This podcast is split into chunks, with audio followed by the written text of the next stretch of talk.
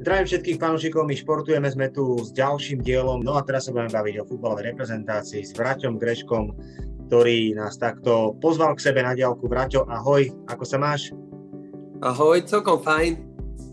To sme radi, to sme radi a uh, čo sa týka tvojho futbalového života, aktuálne pracuješ ako tréner, uh, už sme sa o tom raz bavili, ale tak pre fanúšikov my športujeme, môžeme prezradiť, že, že aktuálne si prišiel z tréningu, uh, ako sa ti trénuje aktuálne? Čo máte na pláne s chlapcami? Ako sa im darí? Povedz nám viac. No, b- situácia momentálne samozrejme sa nejakým spôsobom vyvíja e, skrz toho, že tie podmienky sa neustále menia, ale tak čo sa týka mládežníckého futbalu, tak ma posunuli do kategórie mladšieho dorastu, do kategórie U16 od novej sezóny, takže nás čaká nová výzva, celoslovenská súťaž, Samozrejme na jednej strane sa tešíme, na strane druhej máme aj nejaké očakávania a bude to niečo nové, no tak uvidíme. OK. Vrátil, budeme sa baviť o slovenskej reprezentácii, pretože tu čakajú náročné zápasy a vieme, že v skupine máme uh, Poliakov na majstrovstvách Európy, máme tam Švédsko, no máme tam Španielsko. To sú tri krajiny, ktoré celkom futbalovo sú schopné, to znamená, že tá skupina je celku náročná. Ako by si to zhodnotil ty? Tak ono, keď sa pozrieme na ten uh, zoznam krajín, ktoré figurujú na majstrovstvách Európy, tak uh, sú skupiny, ktoré by sme si vedeli predstaviť možno viacej, ale sú aj skupiny, ktoré, ktoré sú možno ťažšie. Takže sú to, by som povedal, uh, súperi takí, s ktorými sa dá hrať a veľa bude záležať od momentálnej formy. Poďme sa rozprávať troška k tomu výberu reprezentačnému, respektíve tej nominačke.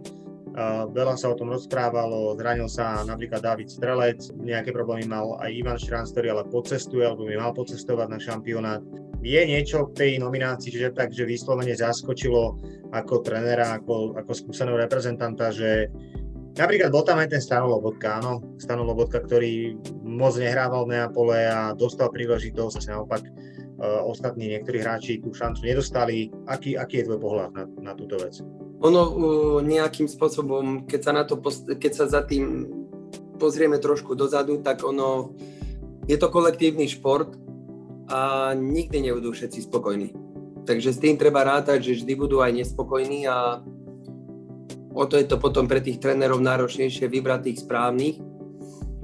Ale samozrejme sú to určité procesy a nám zvonku chýbajú chýbajú možno, by som povedal, také detálnejšie informácie toho, prečo sa rozhodli pre toho a nerozhodli sa pre toho druhého. Takže tam sú tréneri, ktorí berú zodpovednosť za nomináciu a nakoniec oni berú zodpovednosť aj za výsledky a výkony mužstva.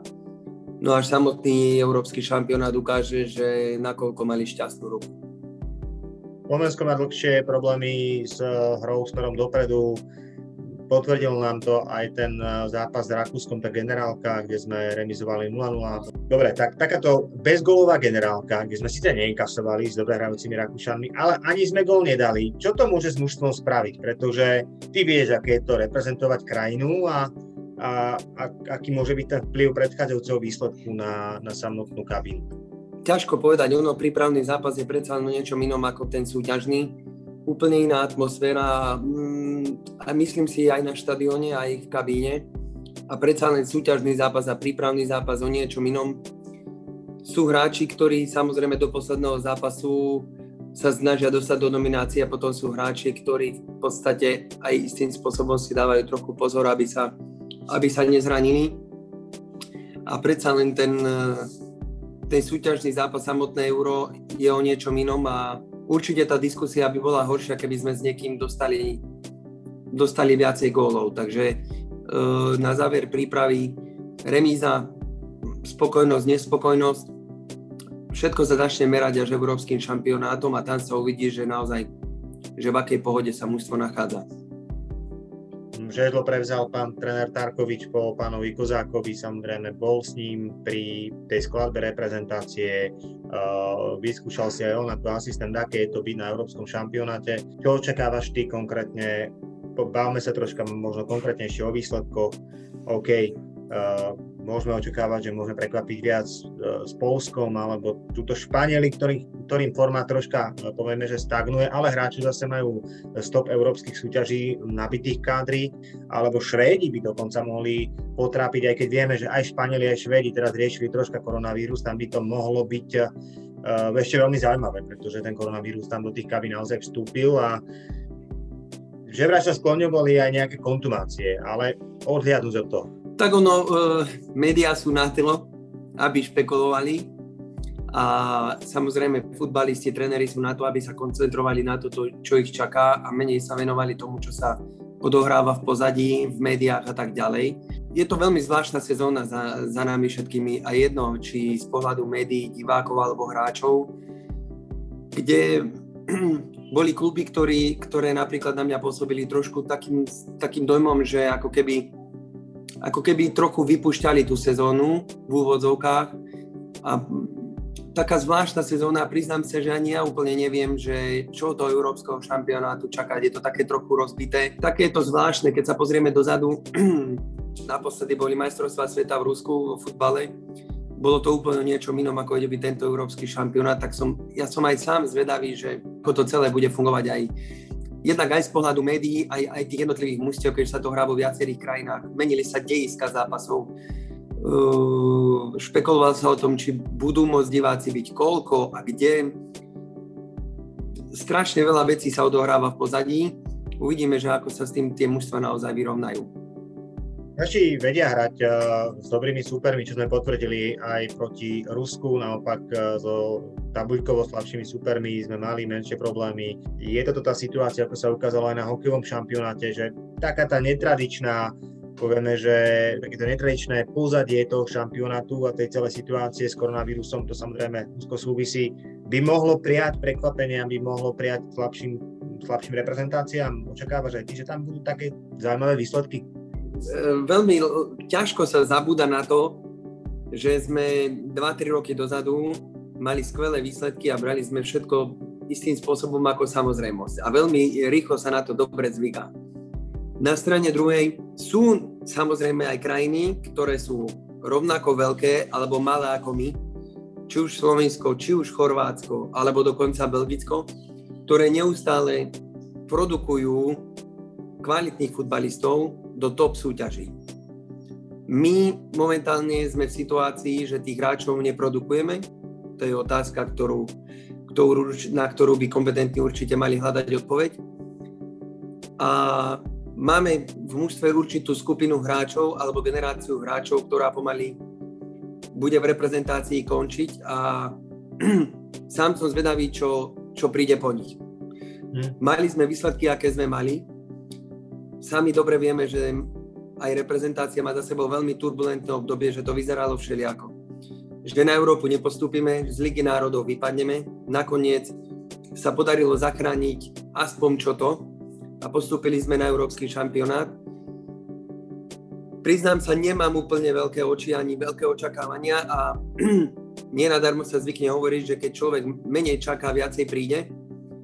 A možno aj to bude ten prípad, že bude to také tesné, si mm myslím, že tie výsledky môžu byť tesné aj v náš prospech, aj v náš neprospech a som taký, by som povedal, neviem úplne presne, že čo mám od toho čakať.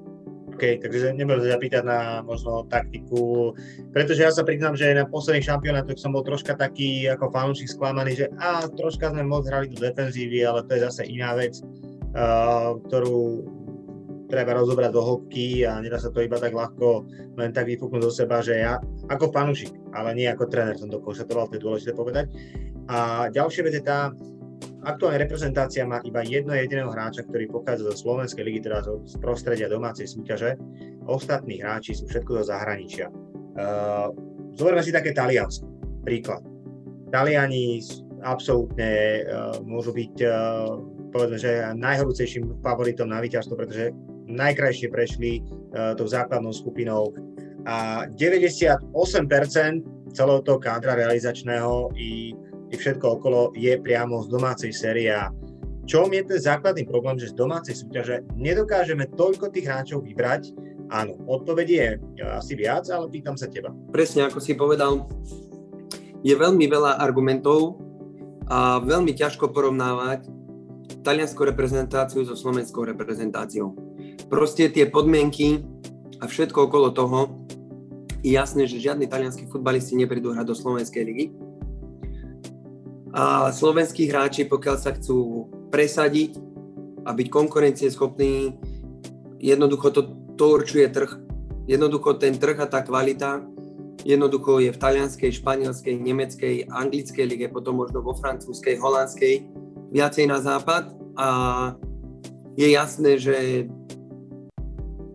talianské mužstva hrajú pravidelne európske súťaže. Dostávajú sa do skupinových uh, fáz uh, Európskej ligy, postupujú. Champions League, postupujú, tak je logické, že samozrejme sú mužstva, ktoré sú väčšími favoritmi a sú menšie mužstva, ale aj, aj z nevýhody sa dá urobiť výhoda. A niekedy tí hráči, ktorí hrajú v tých zahraničných ligách, keď sa stretnú po dlhšej dobe, tak e, dokážu naozaj spraviť skvelý výsledok a to sme videli aj za trénera Kozáka, ale dokonca aj za, za Vlada Vajsa, že dá sa s tým pracovať. Je to trochu iná situácia, ale nemôžeme porovnávať francúzsku, nemeckú, taliansku, španielskú reprezentáciu, pretože to je logické, že oni hrajú doma. Kto by mohol byť v tej kabíne lídrom, tým dôležitým, podstatným oporným bodom? Tak na tom sa si zhodneme, že určite Dubravka, určite Milan Škriňar, určite Peťo Pekarík. Úprimne aj Juri Kucka by mohol na seba zobrať určitú mieru zodpovednosti. Ale myslím si, že tí tréneri poznajú tých hráčov najlepšie a hlavne Pišta Tarkovič, on je pri reprezentácii relatívne dlho a on pozná tých chalanov najlepšie a vie, ako s nimi pracovať, kto je líder a do akého konceptu sa hodí, do aké, aký herný systém je ideálny Takže má tam nejak, na niektorých postoch má naozaj na výber, na niektorých postoch je to také, by som povedal, aj dosť komplikované. Tak som zvedavý, ako, sa ako si s tým poradia. Uvidíme, ako to bude s fanúšikmi, či v niektorých krajinách budú môcť prísť, v niektorých krajinách nebudú môcť prísť, pretože bude platiť aj nejaká, povedzme, že aktuálna situácia v danej krajine. Je to šialené, ale je to tak. Ako to vnímaš ty ako futbalista, ktorý zažil plné tribúny, keď proste padol ten gol, tak sa to otriasalo v základoch. A teraz jednoducho sa môže stať, že majstrovstvo Európy, veľký šampionát, všetko okolo bude krásne, ale stane sa, že je prázdny štadión. Dobre, klubové súťaže, tam sme si to prešli, ľudia sa naučili, hráči sa naučili, ale predsa len európsky šampionát, nebude nám to tam troška chýbať?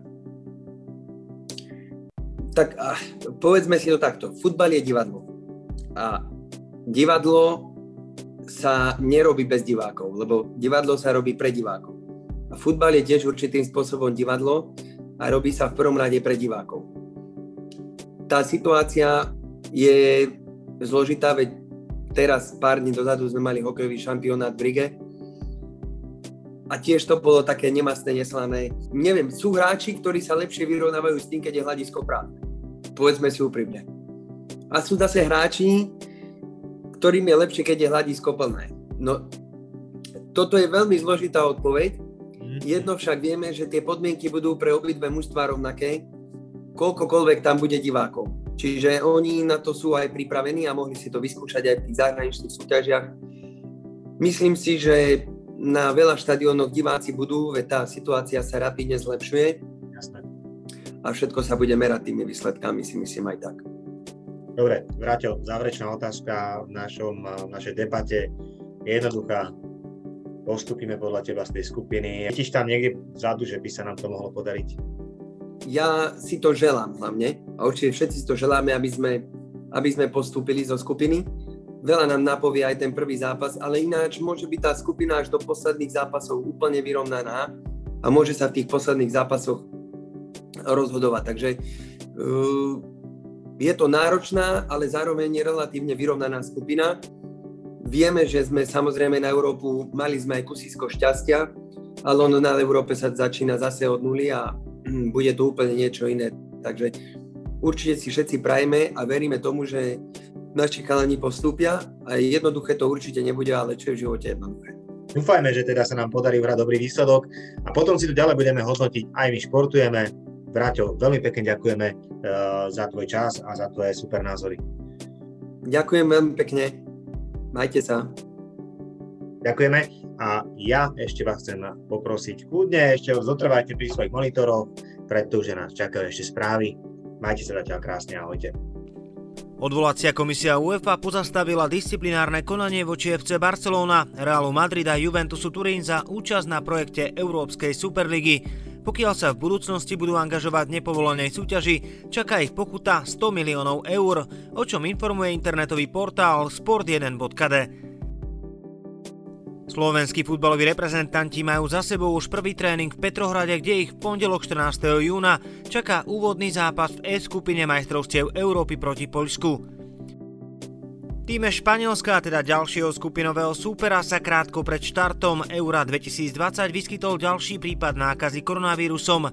Po kapitánovi Sergiovi Busquetsovi mal pozitívny test aj obranca Diego Llorente. 27-ročný stoper mal pozitívny výsledok po útorkových PCR testoch v národnom týme a okamžite zamieril do karantény.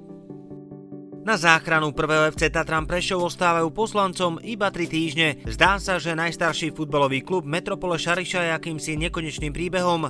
Na valnom zhromaždení, ktoré sa uskutočnilo v priebehu minulého týždňa, s majiteľom klubu Miroslavom Remetom a primátorkou Prešova Andreou Turčanovou sa rokovalo o záchrane klubu. Možnosti sú iba dve. Viac dozviete na mišariš.sme.sk. Získajte exkluzívny športový obsah z regiónov. Digitálnym predplatným pomáhate tvoriť aj My športujeme. Viac informácií na myregiony.sk.